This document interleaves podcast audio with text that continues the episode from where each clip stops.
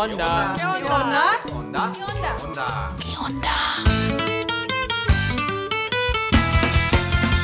Stimmen aus Lateinamerika. Voces de América Latina.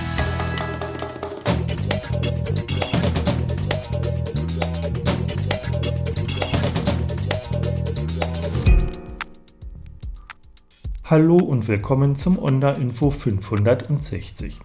Unser erster Beitrag führt euch in den südmexikanischen Bundesstaat Oaxaca. Die dort lebenden indigenen Gemeinden hatten auf eine besondere Weise unter Covid-19 zu leiden. Denn das Leben im Kollektiv und nicht als Individuum hat für sie eine entscheidende Bedeutung. Durch die Kontaktbeschränkungen wurde dieses auf ein Minimum eingeschränkt, was sich vor allem auf die den Zusammenhalt stärkenden und identitätsstiftenden Mayodomias, die Dorffeste, auswirkte. Wie die Gemeinden damit umgingen, erfahrt ihr in einem Bericht von Miriam Flores. Dieser Beitrag erschien zuerst bei Radio Matraca und kann über unsere Webseite auch auf Spanisch gehört werden. Pamela Quadros und Nils Brock nehmen euch mit nach Brasilien. Dort sind sie der Frage nachgegangen, wie das Internet demokratischer gestaltet werden kann. Es gibt zwar inzwischen weltweit eine Reihe erfolgreicher lokaler Internetanbieter und nicht kommerzieller Initiativen, aber nur wenige von ihnen setzen auf moderne Glasfasertechnik. Warum das gerade in Brasilien anders ist, das verrät der Bericht der beiden. In unserem dritten Beitrag beleuchten wir die Auswirkungen der Corona-Pandemie auf Wirtschaft und Umwelt. Der Hinhörer von Knut Hildebrand ist der letzte, welcher im Rahmen unseres Projektes Neue Normalität in Zeiten der Corona-Pandemie entstanden ist. Mit diesem Unterinfo beenden wir dieses Projekt und wenden uns neuen Themen zu. Alle im Rahmen des Projektes entstandenen Artikel, Radio- und Videobeiträge findet ihr auf unserer Webseite www.npla.de unter dem Menüpunkt Aktuelle Projekte Neue Normalität. Eine interessante halbe Stunde wünschen die Ondistas. Die Multikult FM Bühnenshow zum Internationalen Frauentag. Yes, yes, yes, willkommen bei Don Rispetto Street Philosophia Podcast. Wie für Tausende von UkrainerInnen ist Berlin zum neuen Kiew geworden. Große Fragen unserer Zeit auf den Punkt gebracht. Im Multikult FM Podcast zum Weltgeschehen. Global Views. Wegen fehlender Möglichkeiten zur Weiterfinanzierung musste Radio Multikult FM Insolvenz anmelden. Moment mal, unsere deutsche Hauptstadt steht doch für Vielfalt und Integration. Ja, aber wenn nicht sofort Unterstützung durch Politik und Wirtschaft kommt, verliert Berlin zum zweiten Mal sein multikulturelles Radio. Dabei ist ein nicht kommerzielles Lokalradio wie unseres für den sozialen Zusammenhalt doch gerade jetzt wichtiger denn je. Es gibt viele gute Gründe, warum Multikult FM weitersenden muss. Unser Programm ist community- und generationsübergreifend. Ob jung oder alt, mit Radioerfahrung oder ohne. In unserer Talentschmiede begeistern wir alle für interkulturellen Journalismus. Wir schlagen Brücken zwischen Nationen und Kulturen. Und als Mitmachradio mit Direkthörerschaft sorgen wir für eine lebendige Demokratie. Wir wollen weiterhin eure Stimme für Toleranz und Vielfalt sein. Eine Musik- und Kulturplattform, die verbindet. Für Berlin, Europa und die ganze Welt. Gebt uns eure Likes in den sozialen Medien, abonniert unsere Podcasts, schickt uns Texte oder Sprachnachrichten mit eurer persönlichen Botschaft und der Erlaubnis, sie zu veröffentlichen. Teilt eure Meinung dazu und informiert euch auf unserer Seite multikult.fm.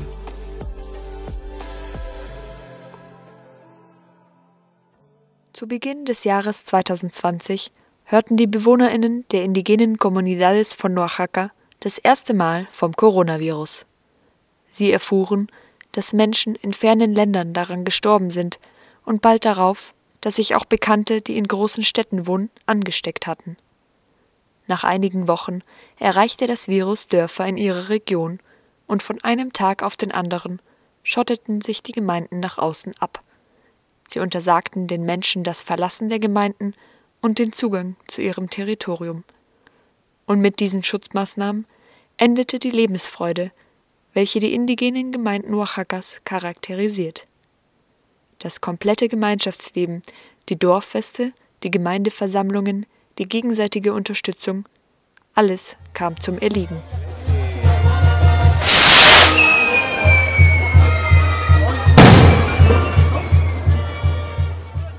Mit ihren 83 Jahren glaubt der Juana Maria, dass sie bereits alles im Leben erlebt hat.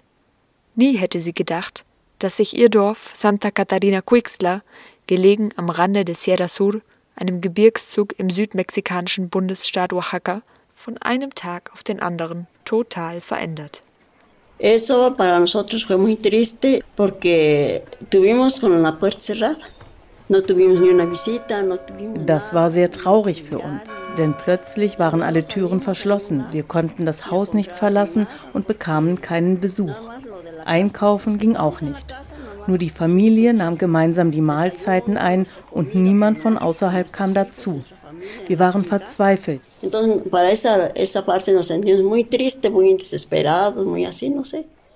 Diese Trennung von Gemeinschaft und Individuum lässt Juana Maria das Leben an sich in Frage stellen. Denn die indigenen Gemeinden Oaxacas leben als Kollektiv, in der Dorfgemeinschaft. Das Leben und Denken im Kollektiv drückt sich vor allem in den Dorffesten aus, erklärt uns Ricardo Peralta. Er lehrt an der Universidad Autónoma Comunal de Oaxaca zu Formen des Lernens und der Selbstorganisation aus Sicht indigener Gemeinschaften. Las fiestas en el estado de Oaxaca. Die Fiestas, die Dorffeste, sind im Bundesstaat Oaxaca von höchster Bedeutung für die kulturelle Identität seiner acht sehr unterschiedlichen Regionen. Die Fiesta ist das wichtigste Mittel, um den kommunalen Zusammenhalt zu stärken.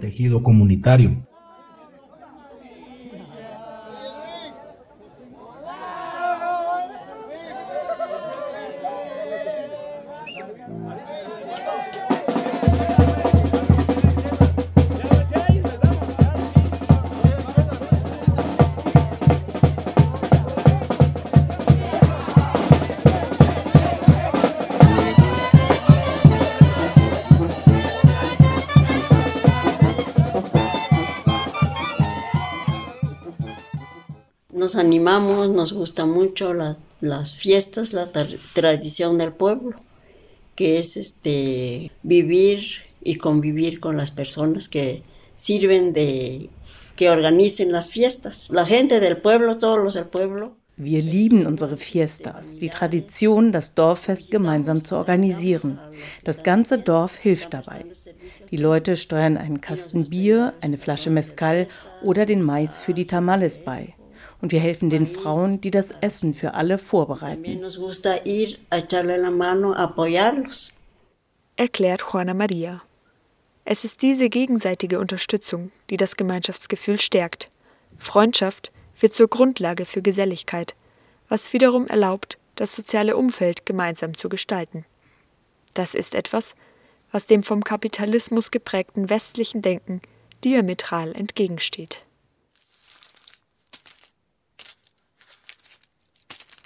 Die Mayordomía in Oaxaca ist ein religiöses Ehrenamt innerhalb der Dorfgemeinschaft.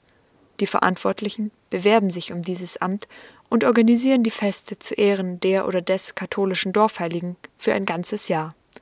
Juan Carlos war bereits zweimal Mayordomo in Santa Catarina Quixla. Mi nombramiento de mayordomo fue por así que por una promesa que mi esposa y hicimos. Pues se siente una alegría. Meine Ernennung zum Majordomo erfolgte aufgrund eines Versprechens, das meine Frau und ich gemacht hatten. Was für ein Glücksgefühl. Als sie uns zum Majordomus ernannten, fühlten wir uns sehr dankbar für das Vertrauen, unserem Herrn und unserer Kirche dienen zu können.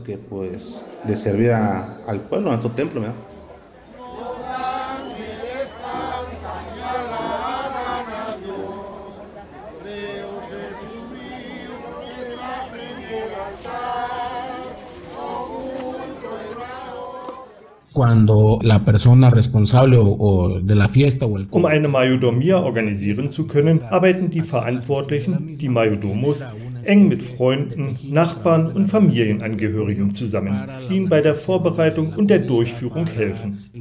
Dafür bauen sie ein Unterstützerinnen-Netzwerk auf, das ihnen dabei hilft, all das bereitzustellen und abzusichern, was für ein Dorffest wichtig ist. Das fängt bei der Suche nach Köchinnen an, geht über die Einkäufe bis hin zur Vorbereitung des Essens. Dieser Prozess hilft den sozialen Zusammenhalt zu stärken. Se fortalecen las relaciones a partir de esta ayuda mutua, esta reciprocidad, esta compartencia que se estaría trabajando. Erklärt Ricardo Peralta weiter. Dabei spielt das Dorffest eine bedeutende Rolle im Leben der Gemeinde. Für Juan Carlos war das Fest 2020 eine besondere Herausforderung, denn der wichtige Prozess der Selbstorganisation der Dorfgemeinschaft wurde durch die Corona-Maßnahmen stark eingeschränkt.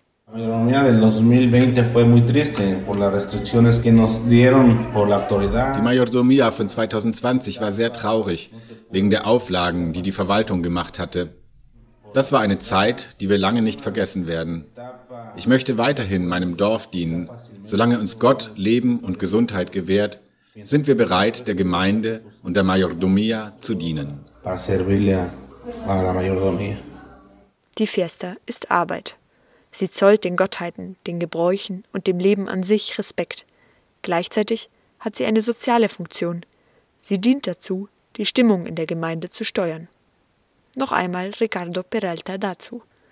Por ponerlo en términos muy vagos, en una válvula de escape de todas aquellas tensiones comunitarias que pueden surgir a lo largo de ciertos momentos. Das Dorffest wirkt auch wie eine Art Ventil und hilft, Konflikte zu entschärfen.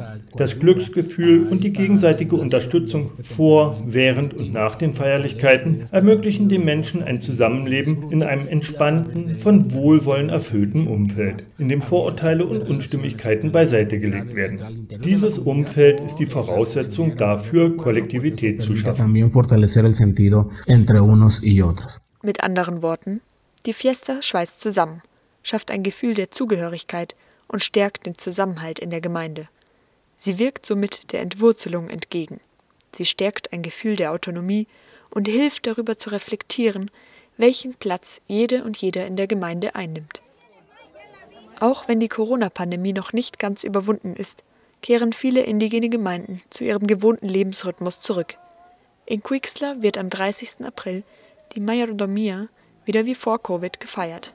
Das Fest bietet der Gemeinde die Möglichkeit, die Schrecken der Pandemie hinter sich zu lassen und die Prozesse der Selbstorganisation und gegenseitigen Unterstützung wieder aufzunehmen.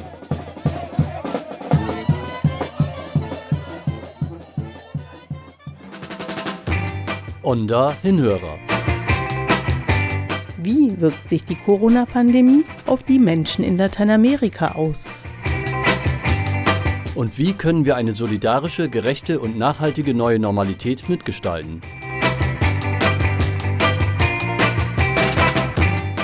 Heute Wirtschaft und Umwelt in der neuen Normalität. Und darüber hinaus. Weltweit machen es sich vermehrt Wildtiere in Großstädten gemütlich. Es scheint, als würde sich die Natur durch die globalen Corona-Maßnahmen zumindest vorübergehend etwas erholen. In Paris ziehen zwei Hirsche durch die Straße, in der leergefegten Hauptstadt Chiles, Santiago, streift ein Puma frei herum. Die Corona-Pandemie führte anfangs zu einer Entlastung der gebeutelten Umwelt. Während die Lockdowns die Straßen leer fegten, begannen wilde Tiere sich die Innenstädte zurückzuerobern. Die Wirtschaft schrumpfte weltweit und mit ihr die klimaschädlichen Emissionen. Deutschland konnte 2020 sogar seine Klimaziele erreichen. Um mehr als 40 Prozent sank der CO2-Ausstoß gegenüber dem Vergleichsjahr 1990 und um fast 9 Prozent zum Vorjahr. Doch während in Deutschland die Maßnahmen zur Verhinderung der Ausbreitung des Virus mit massiven Einschränkungen für die Wirtschaft einhergingen, sahen andere in der Pandemie ihre Chance. Brasiliens Präsident Bolsonaro fordert die Reduzierung von Amazonas-Schutzgebieten. In einem Video einer Kabinettssitzung sagte sein Umweltminister zuletzt, wir müssen handeln, jetzt wo wir Ruhe haben, weil die Medien nur über Corona sprechen. Und forderte alle Umweltschutzregeln zu ändern. Besonders indigene Gemeinschaften leiden unter den Auswirkungen dieser Politik. Alessandra Korab, Umweltaktivistin aus dem Bundesstaat Pará, berichtet darüber, wie schlecht es um ihre Heimat bestellt ist.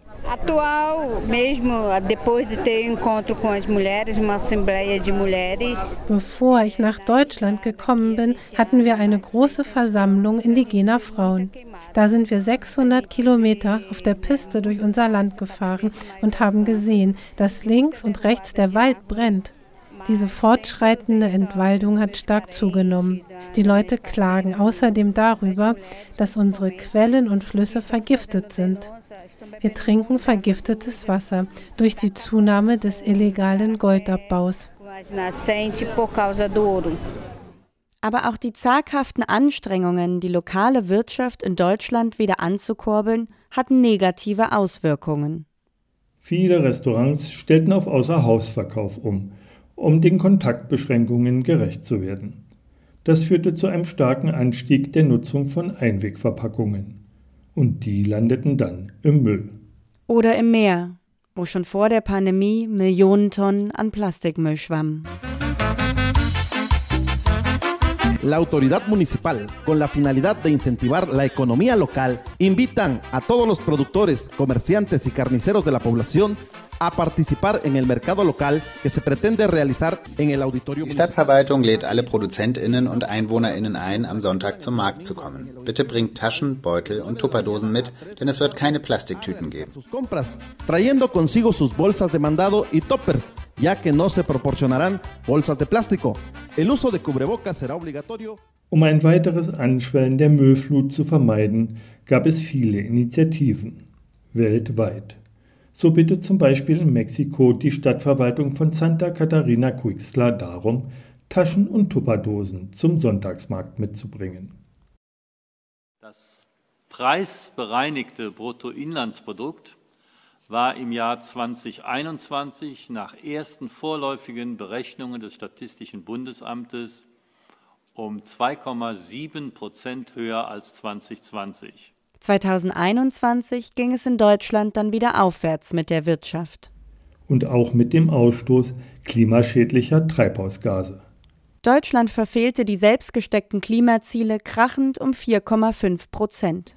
Und machte damit die Hälfte der 2020 erzielten Reduzierung wieder zunichte. Aber schlimmer geht immer.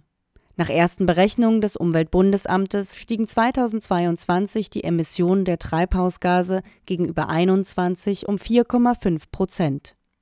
Wegen des russischen Angriffskriegs auf die Ukraine wird wieder zunehmend auf Kohle und Öl gesetzt.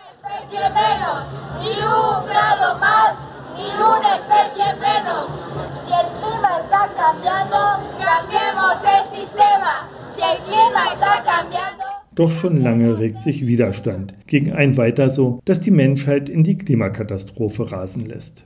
Wir im mexikanischen Oaxaca gehen Schülerinnen und Schüler weltweit auf die Straßen und fordern bei den Klimastreiks von Fridays for Future eine radikale Umkehr.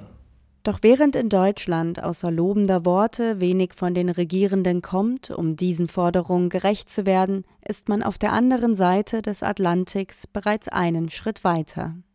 Brasiliens neuer Präsident Luiz Ignacio Lula da Silva machte den Schutz des Amazonas zur Chefsache und erklärte den Kampf gegen die Klimakatastrophe zu einer der wichtigsten Aufgaben seiner Amtszeit.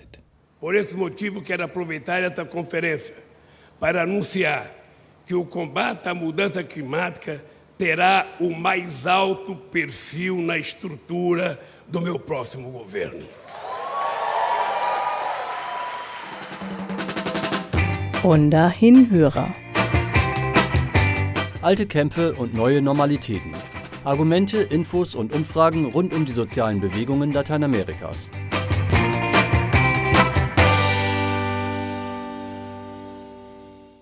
Technik ist politisch. Daten durchqueren täglich die Weltmeere auf Routen, die in einem klaren kolonialen Kontinuum stehen. Und auch auf dem Trocknen wird der Zugang zum Internet meist von multinationalen Telekommunikationsunternehmen kontrolliert. Kurzum, der Unterbau des Cyberspace ist nicht sonderlich demokratisch. Dass es auch anders geht, zeigt ein Blick nach Brasilien. Zwar gibt es weltweit inzwischen so einige erfolgreiche lokale Internetanbieter und nicht kommerzielle Initiativen, aber gerade im globalen Süden haben es bisher wenige geschafft, sich auch Glasfasertechnologien anzueignen. Warum lokale Unternehmen und Organisationen gerade in Brasilien Erfolg haben, das verrät dieser Beitrag von Pamela Quadros und Nils Bruck. En el mar la vida es más sabrosa. En el mar te quiero mucho más. Unterm Wasser ist das Leben einfach besser. Naja, nicht ganz. Auf dem Meeresgrund liegen auch tausende Kilometer schnöde Kabel herum, das Nervensystem der globalisierten Welt. Das Faszinierende daran, die modernen Glasfaserstränge zeichnen ziemlich genau die einstigen kolonialen Routen von Handels- und Sklavenschiffen nach. Herausgefunden hat das Nicole Starosielski von der New York University. Und laut der Forscherin ist dieser maritime Kabelsalat trotz tausender Satelliten für die Kommunikation im 21. Jahrhundert noch immer unentbehrlich. Over 99% of our transoceanic data traffic, whether emails, text messages, or YouTube videos, is carried by undersea cables. Über 99 Prozent des transozeanischen Datenverkehrs, ob E-Mails, Textnachrichten oder YouTube-Videos, laufen über Unterseekabel. Diese Kabel sind nicht Teil der öffentlichen Vorstellung vom heutigen Internet. Kabel, ob Glasfasersysteme oder Telegrafenleitungen aus dem 19. Jahrhundert, sind Infrastrukturen globalisierter Netzwerke aus dem Finanz-, Militär-, Kolonial- und Wissenschaftsbereich. Die meisten der früheren Telegrafenrouten verfestigten die Spuren der Kolonialreiche. Und da unsere heutigen Kabel über sie gelegt werden, folgt der Internetverkehr den Geografien des Imperialismus. Most of the earlier telegraph routes solidified the footprints of empires, and as our current cables are layered over them, internet traffic follows the geographies of imperialism. Die militärischen Ursprünge des Internets sind hinreichend bekannt. Die Armee und später staatliche Universitäten waren in den 1980er Jahren auch die einzigen Großkunden, die digital über Unterseekabel kommunizierten. Die anschließende Öffnung des Internets für zivile Nutzende hätte der Startschuss für den Aufbau eines globalen Gemeinguts sein können. So sieht es zumindest der Wissenschaftsjournalist Ben Tarnow. Stattdessen habe unter Federführung des damaligen US-Präsidenten Bill Clinton ein kompletter Ausverkauf stattgefunden. Using networking to project American military power abroad wurde das Internet von den USA ursprünglich genutzt, um aller Welt ihre Stärke zu demonstrieren, setzt Anfang der 1990er Jahre eine Privatisierung ein. Zu diesem Zeitpunkt steht die zivile Nutzung des Internets noch unter der Leitung der National Science Foundation, deren Aufgabe es ist, die Grundlagenforschung in den Vereinigten Staaten zu unterstützen. Die National Science Foundation beschließt jedoch, das Internet früher als geplant in private Hände zu geben, weil die Nachfrage nach Online-Diensten groß ist und sie nicht über die nötigen Kapazitäten verfügt. Entscheidend ist, dass dieser Übergang ohne Bedingungen erfolgt und dass die US-Regierung keine öffentliche Kontrolle behält. Der private Sektor übernimmt vollständig und errichtet im Laufe der 90er und frühen 2000er Jahre eine Unternehmensdiktatur über die physische Infrastruktur des Internets. establishes a corporate dictatorship over the physical infrastructure of the internet. Ils ont partagé le monde, rien ne m'étonne, rien ne m'étonne, rien ne m'étonne. Erneut sind es Unternehmen, die aus dem kolonialen Erbe des Telegrafen- und Telefonzeitalters hervorgingen, die heute vielerorts den Markt dominieren. In den USA bieten Comcast, Charter, Verizon und ATT zusammen sieben von zehn Internetanschlüssen an. Doch es finden sich auch andere Szenarien. In Brasilien gibt es laut Auskunft der Regulierungsbehörde Anatel mehr als 10.000 regionale Internetanbieter. Die brasilianische Kommunikationsexpertin Bruna Sanoli vom globalen Netzwerk Locknet erklärt. Os pequenos provedores eh, não surgiram com a pandemia, eles são anteriores a ela. Die kleinen Anbieter traten nicht erst während der Corona-Pandemie auf. Sie waren schon vorher da. Die kleinen Anbieter entstanden wegen des eklatanten Versagens der Big Player am Markt. 2017 erkannte dann auch die Regulierungsbehörde Anatel ihre Existenz an und holte sie aus der Illegalität. Das war ein wichtiger Schritt. Die einzige Bedingung, der Anteil eines einzelnen Anbieters am nationalen Markt dürfe nicht größer als 5 Prozent sein.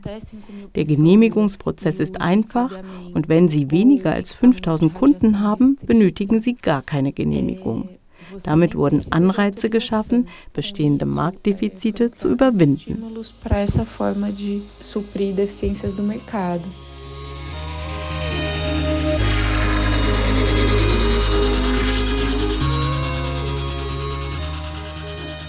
Inzwischen sind die kleinen Anbieter in regionalen Interessenverbänden organisiert und marktführend im Geschäft mit schnellen Glasfaseranschlüssen für zu Hause. Doch mit einem globalen Gemeingut hat dieser Ansatz nicht viel gemein. Auch die kleinen Anbieter wollen Gewinn erwirtschaften. Isolierte Gemeinden mit wenig Kaufkraft sind für sie deshalb wenig interessant. Solchen Communities bleibt dann nur, selbst aktiv zu werden und mit der Unterstützung von Tech-Aktivistinnen und gesellschaftlichen Initiativen eigene, kollektive Zugänge zu schaffen.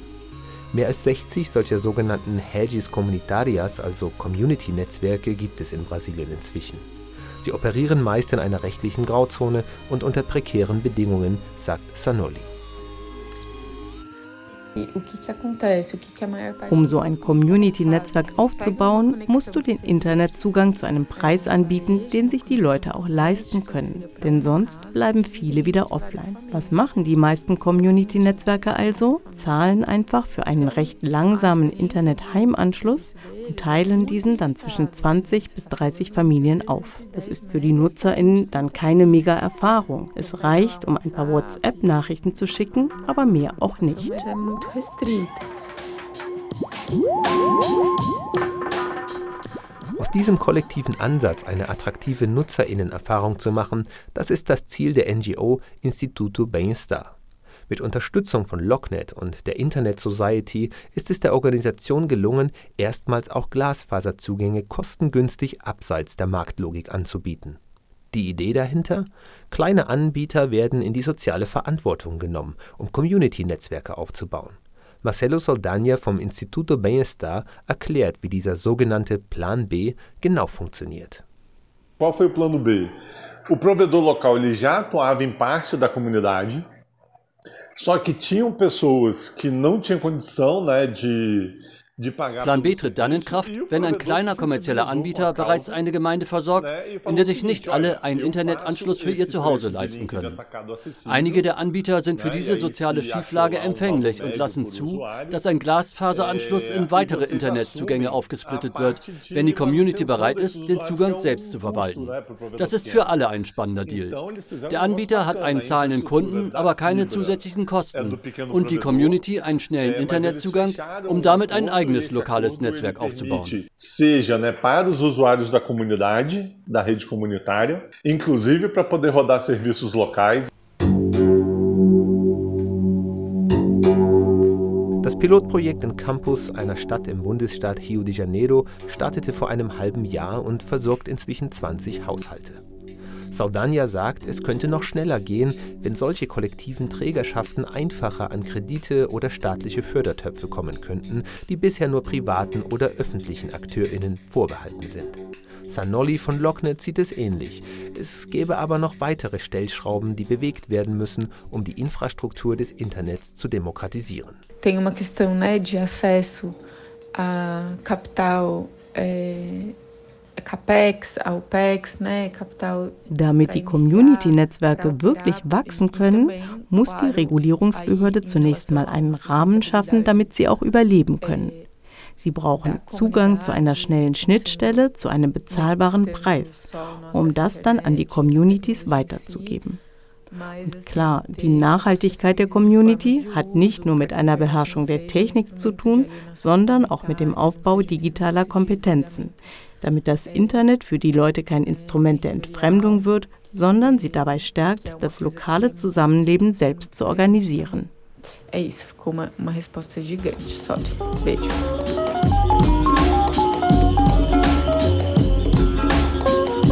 Die Chancen für mehr kollektive Internetzugänge stehen in Brasilien derzeit ganz gut. Das Ende der extrem rechten Regierung im Dezember 2022 hat frischen Wind in die Regulierungsbehörde gebracht. Ein neues Gesetz könnte Community-Netzwerke noch dieses Jahr offiziell als Anbieter anerkennen, die von der Zahlung von Steuern befreien und spezielle Fördermittel bereitstellen.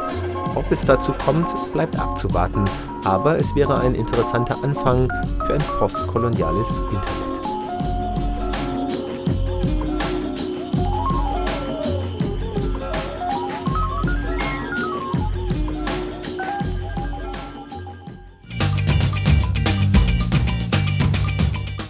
Sendung verwenden wir Berichte von freien Radios, Agenturen und Korrespondentinnen aus Lateinamerika. Weitere Beiträge und Texte von Ponal findet ihr auf der Internetseite des Nachrichtenpool Lateinamerika www.npla.de